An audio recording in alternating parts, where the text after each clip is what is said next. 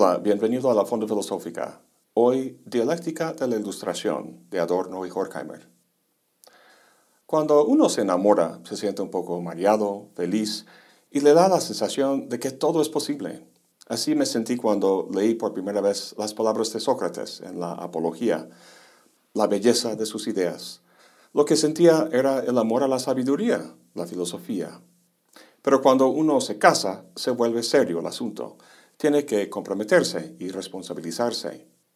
Así me sentía cuando empecé a leer a Kant, especialmente su maravilloso escrito, que es la ilustración.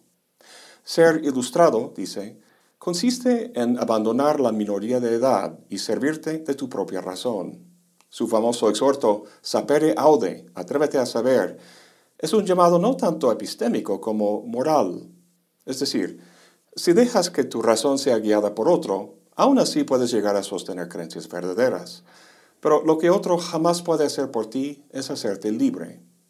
Para Kant hay un vínculo íntimo entre el ejercicio de la razón y la libertad. Si nuestros actos no son dirigidos por razones, entonces no son libres porque son dirigidos por fuerzas ajenas, sea otra persona o incluso fuerzas patológicas como las pasiones o los sentimientos sobre los que no tenemos control. El siglo XVIII, el siglo de las luces, fue una consolidación filosófica y social de la salida de la época medieval iniciada por el humanismo, renacentista y la revolución científica. El poder de la nobleza y el clero en el sistema feudal dio paso a sociedades organizadas con base en las decisiones de agentes autónomos. En vez de súbditos, ciudadanos. En vez de superstición, ciencia. En vez de afiliación dogmática, libertad de pensamiento y tolerancia. Yo valoro mucho este legado de la ilustración y es por eso que me deja perplejo su abandono, el rechazo cada vez mayor de la ciencia, millones y millones tragando ideologías fascistas de exclusión y odio, la posverdad, la intolerancia. En vez de pensar por cuenta propia, mucha gente se deja guiar por un libro sagrado, un líder carismático, un viejo mito, o un sistema económico. Al parecer, la libertad humana ha pasado de ejercerse sobre la vida y los deberes a concernir la mera elección de productos en el mercado. ¿No puede la humanidad aspirar a más que eso? Pues esto no es nada nuevo. Hace unos 75 años, Adorno y Horkheimer enfrentaban fenómenos mucho más desoladores de lo que he comentado el totalitarismo stalinista en la Unión Soviética y el fascismo del nacionalsocialismo alemán que culminó en los horrores de los campos de concentración. Su libro, Dialéctica de la Ilustración, es un intento de dar cuenta de la promesa incumplida de la Ilustración. En el prólogo del libro dicen, lo que nos habíamos propuesto era nada menos que comprender por qué la humanidad, en lugar de entrar en un estado verdaderamente humano, se hunde en un nuevo género de barbarie. Parte de su respuesta tiene que ver con la naturaleza del capitalismo, con las formas de control y dominación que ha generado, particularmente en su famoso análisis de la industria de la cultura. Pero eso no es lo más interesante. La razón misma que se supone estaba a la base de la emancipación del ser humano se vuelve dominadora Empiezan en el primer capítulo con la siguiente afirmación. La ilustración, en el más amplio sentido de pensamiento en continuo progreso, ha perseguido desde siempre el objetivo de liberar a los hombres del miedo y constituirlos en señores. Pero la tierra enteramente ilustrada resplandece bajo el signo de una triunfal calamidad. El programa de la ilustración era el desencantamiento del mundo, pretendía disolver los mitos y derrocar la imaginación mediante la ciencia. Mis perros, como perros en todos lados, se espantan mucho por los truenos y los cohetes que la gente lanza en días festivos. Pobrecitos, no tienen remedio, lo tienen que sufrir. El hombre primitivo también se espantaba por los truenos y otras fuerzas de la naturaleza.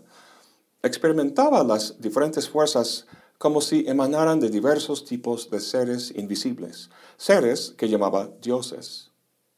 Desde su punto de vista, El mundo no era una infinita extensión de objetos inertes, sino una dimensión literalmente encantada.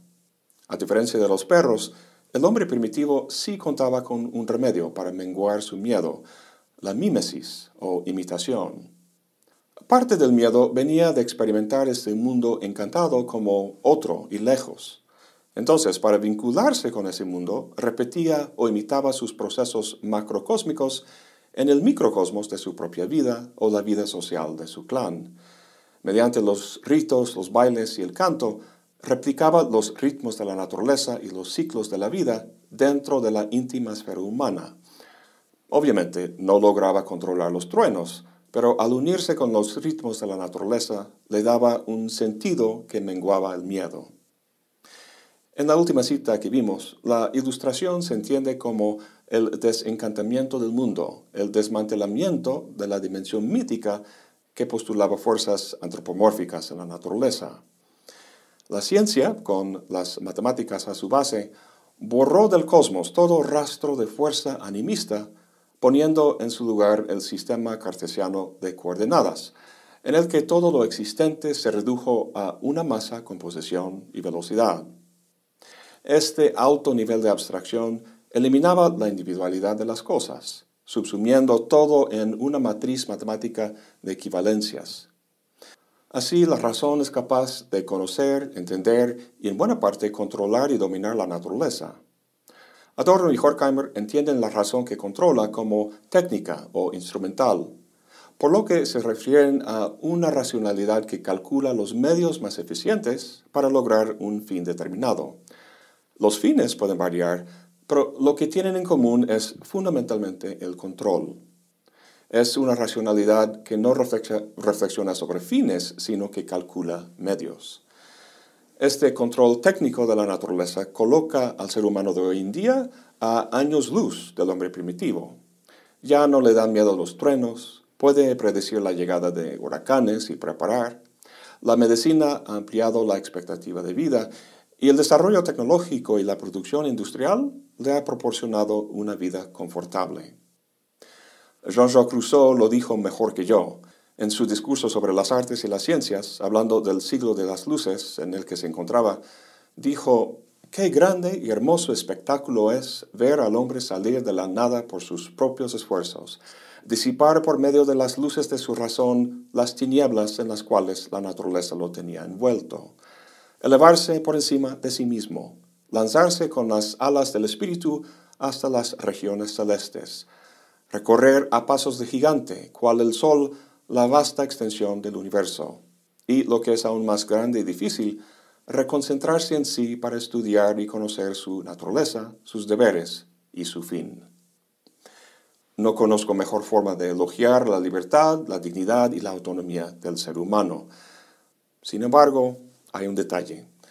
El ser humano es parte también de la naturaleza, de modo que la razón de la ilustración, la razón instrumental que de forma tan eficaz controla la naturaleza, controla también al ser humano. La abstracción matemática que engloba y pone en relaciones de equivalencia al mundo de los objetos tiene su expresión en el mundo humano, principalmente en términos del sistema económico. El capitalismo ha racionalizado el sistema de producción al traducir todo producto, incluyendo el trabajo humano, a una mercancía caracterizada por un valor de cambio. Tan penetrante es la lógica de capital, una lógica instrumental cuya finalidad es la generación de plusvalía, que casi todo aspecto de las relaciones humanas se entiende en sus términos. La sociedad es un conjunto de individuos que en tanto consumidores tratan al otro como una mercancía, como un medio para la ventaja personal. En una de las obras de teatro de Oscar Wilde, un personaje dice que un cínico es quien sabe el precio de todo, pero no sabe el valor de nada. Hoy en día no es solo el cínico, sino todos nosotros. Esto de hecho es lo que Marx llamaba el fetichismo de las mercancías. Los antropólogos emplean el término fetichismo para referirse a la creencia del hombre primitivo de que objetos físicos, inanimados, pueden encerrar poderes espirituales. En la economía política de Marx, el fetichismo se refiere a la creencia de la gente de que el valor de las cosas es algo inherente en ellas mismas, cuando en realidad es producto de determinadas relaciones sociales de producción. Justo en este punto podemos ver el carácter dialéctico que aparece en el título. Dice Nador de Horkheimer que el mito ya es ilustración y la ilustración recae en mitología. Los mitos que se creaban, aunque no eran matemáticos y abstractos, sino antropomórficos, ya encerraban el impulso del pensamiento ilustrado en la medida que eran un intento de dar cuenta de la realidad. Y la ilustración recae en la mitología en dos sentidos. Primero, como el mito, el pensamiento ilustrado se regía por la experiencia de miedo. Dicen los autores, el hombre cree estar libre del terror cuando ya no existe nada desconocido. La ilustración es el temor mítico hecho radical. Radical porque trata de extirparlo de raíz al extender el ámbito de la razón sobre toda la realidad. Y segundo, como vimos con el concepto del fetichismo, relaciones sociales que son históricas y contingentes son cosificadas, convertidas en cosas con poderes y cualidades naturales. Pero con ello la ilustración vuelve a la condición original de desamparo del hombre primitivo ante una naturaleza que ejerce una fuerza y una autoridad que no controla. El sistema racional que ha creado es como el monstruo de Frankenstein, que va fuera de su control. Los filósofos de la Ilustración albergaban una sencilla creencia en el progreso hacia la libertad y la luz. Y recordemos que luz es la raíz de la palabra ilustración. La alegoría fundadora de filosofía en Occidente, la caverna de Platón, expresa este progreso y ascenso hacia la luz. Sin embargo, la dialéctica de la ilustración constituye una reversión, una vuelta hacia dentro de la caverna, a la oscuridad y la ceguera, hacia nuevas formas de dominación. La razón que se esperaba nos liberara nos esclaviza. La imagen de los esclavos en el fondo de la caverna, viendo las sombras pasar en la pared, sirve perfectamente de, transición al tema que realmente me interesaba tratar, lo que los autores llaman la industria de la cultura. No hay nadie que en su lecho de muerte dice, ojalá hubiera pasado más horas en la oficina trabajando. En vez de la oficina, la gente quiere pasar más tiempo con la familia, los amigos y disfrutando de los placeres de lo que llamamos la cultura. En esta parte del libro, Adorno y Horkheimer analizan formas culturales como el cine, la televisión, la música popular, etc. Y lo que concluyen es que incluso este espacio donde los seres humanos esperan gozar libremente ha sido absorbido por el proceso general de racionalización de la sociedad. Los productos culturales son precisamente eso, productos estandarizados, formas culturales que se han convertido en mercancías, cuya naturaleza refleja la lógica económica de producción y ganancia. El mayor problema que los autores tienen con la cultura popular no es tanto que carezca de calidad estética, aunque sin duda piensan eso, sino que tienen preocupantes consecuencias morales, a saber, nos impide vivir de manera libre e independiente. ¿Cómo es eso? Pues alguna vez has llegado a casa tras un día largo y fastidioso, quizá con mucho trabajo duro y monótono en la fábrica, o como en mi caso, un día de reuniones y detalles administrativos que atender, y para gozar de tu tiempo libre te das una vuelta en Netflix y te pones a ver Rápido y Furioso 6? Claro, todos lo hacemos. Esto es un así llamado placer culposo. Culposo porque sabemos que no es gran arte, no es Madame Bovary o una ópera de Verdi, sino una típica película de Hollywood, de una fórmula muy predecible. Cuando andas en el súper, en el pasillo de los cereales, y ves como 15 marcas de hojuelas de maíz, sabes que todos saben básicamente igual. Lo mismo con esas películas en los pasillos de Netflix las de acción, del viejo oeste, de intriga, sus distintas portadas disfrazan contenidos que repiten la misma fórmula. El héroe masculino, la chica que necesita ser rescatada, el malvado oscuro que habla con un acento de otro país, etcétera, etcétera. Para entender el efecto nocivo del cine que la industria de Hollywood produce, echemos un vistazo al así llamado cine de arte, ese porcentaje muy reducido de películas, muchas veces independientes, que logran alcanzar un nivel verdaderamente estético.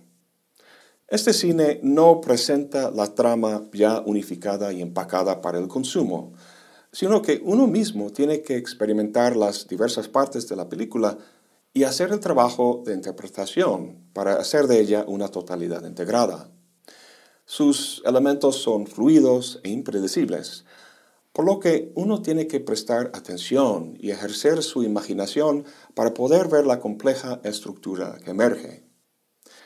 Estéticamente hablando, el objeto tiene que experimentarse como libre, es decir, no mecánico ni forzado, para suscitar precisamente la libertad de quien lo experimenta, una libertad en la que su imaginación y su reflexión crítica puedan cultivarse y su individualidad y autonomía desarrollarse.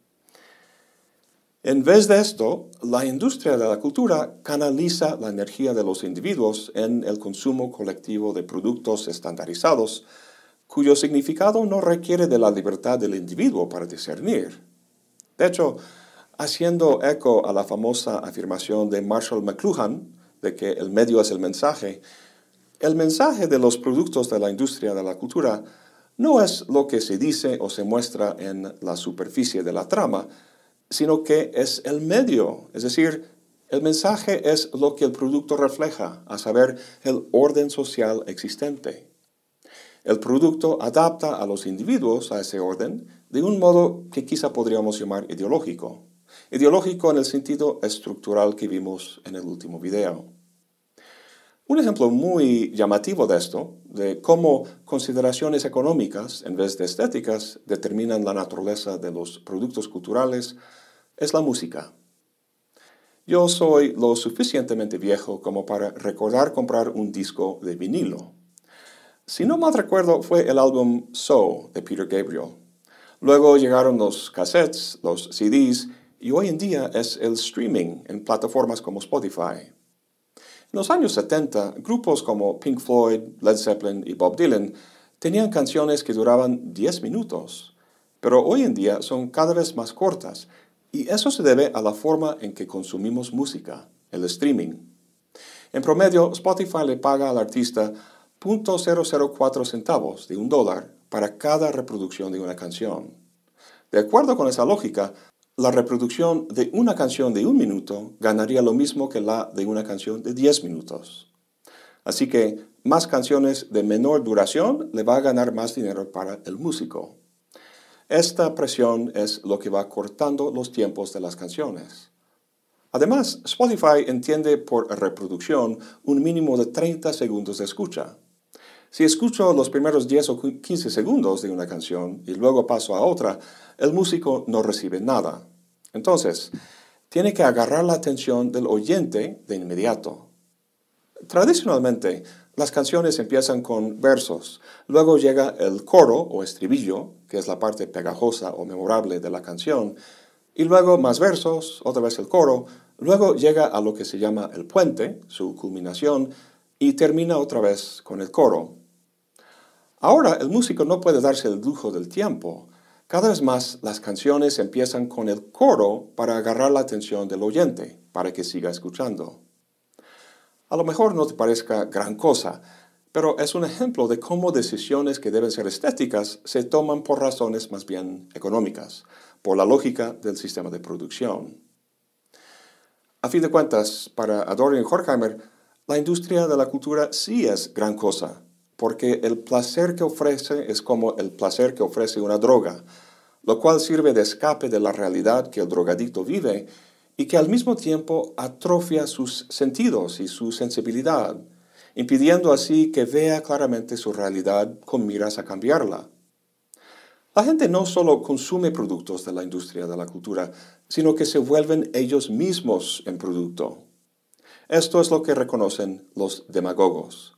En su retórica emplea las técnicas de la industria de la cultura, respondiendo a la insatisfacción y el malestar de la gente con los mismos tópicos triviales de las telenovelas.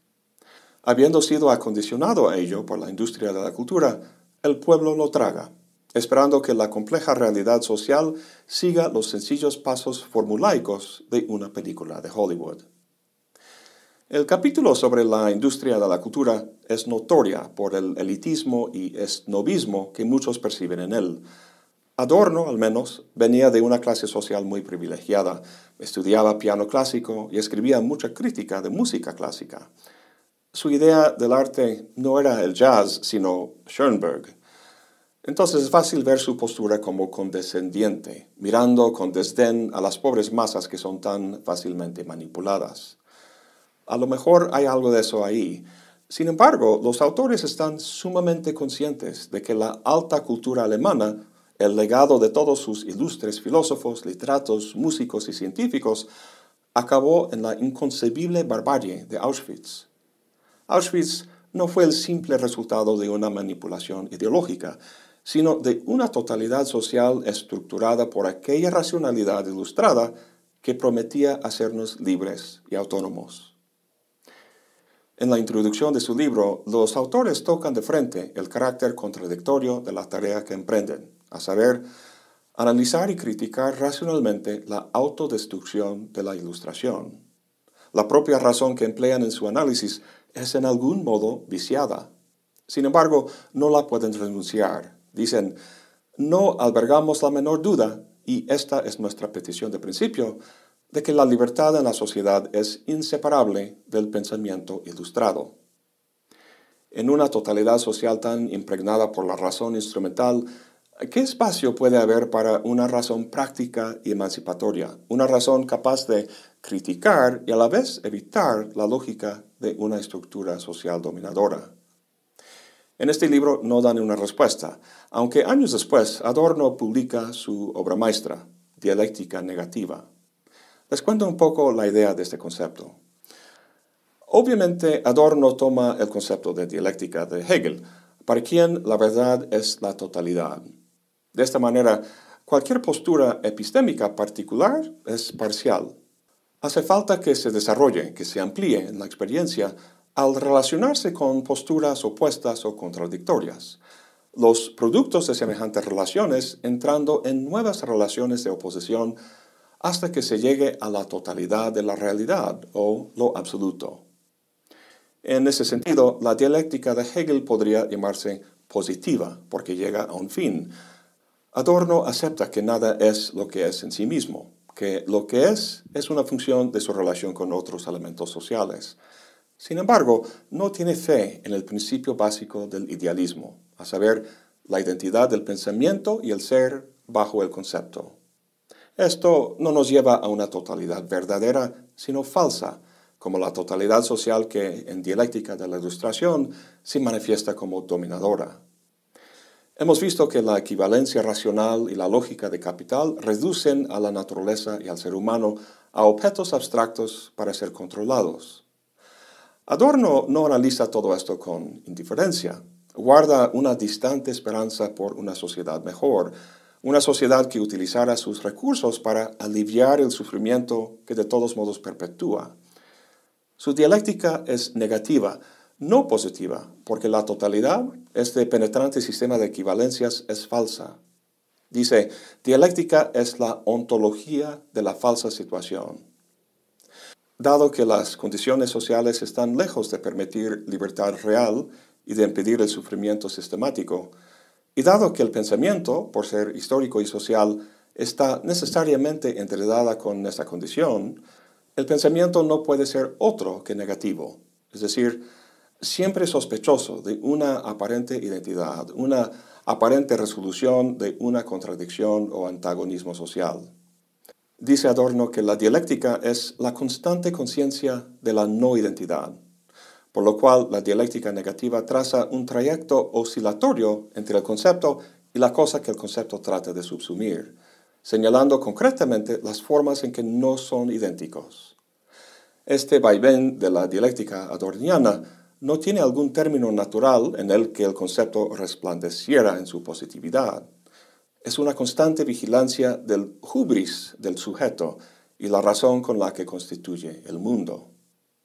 Esta postura intelectual de Adorno me llama la atención, ya que responde a la preocupación que planteé en el video sobre el dogmatismo, de ser más sensible a cómo el uso despreocupado y seguro de la razón puede ocultar dogmatismos de los que deberíamos volvernos conscientes. La dialéctica negativa de Adorno me parece una práctica de gran valor en esa empresa. Pues eso es todo por hoy. Muchas gracias por acompañarme. Hasta la próxima y buen provecho.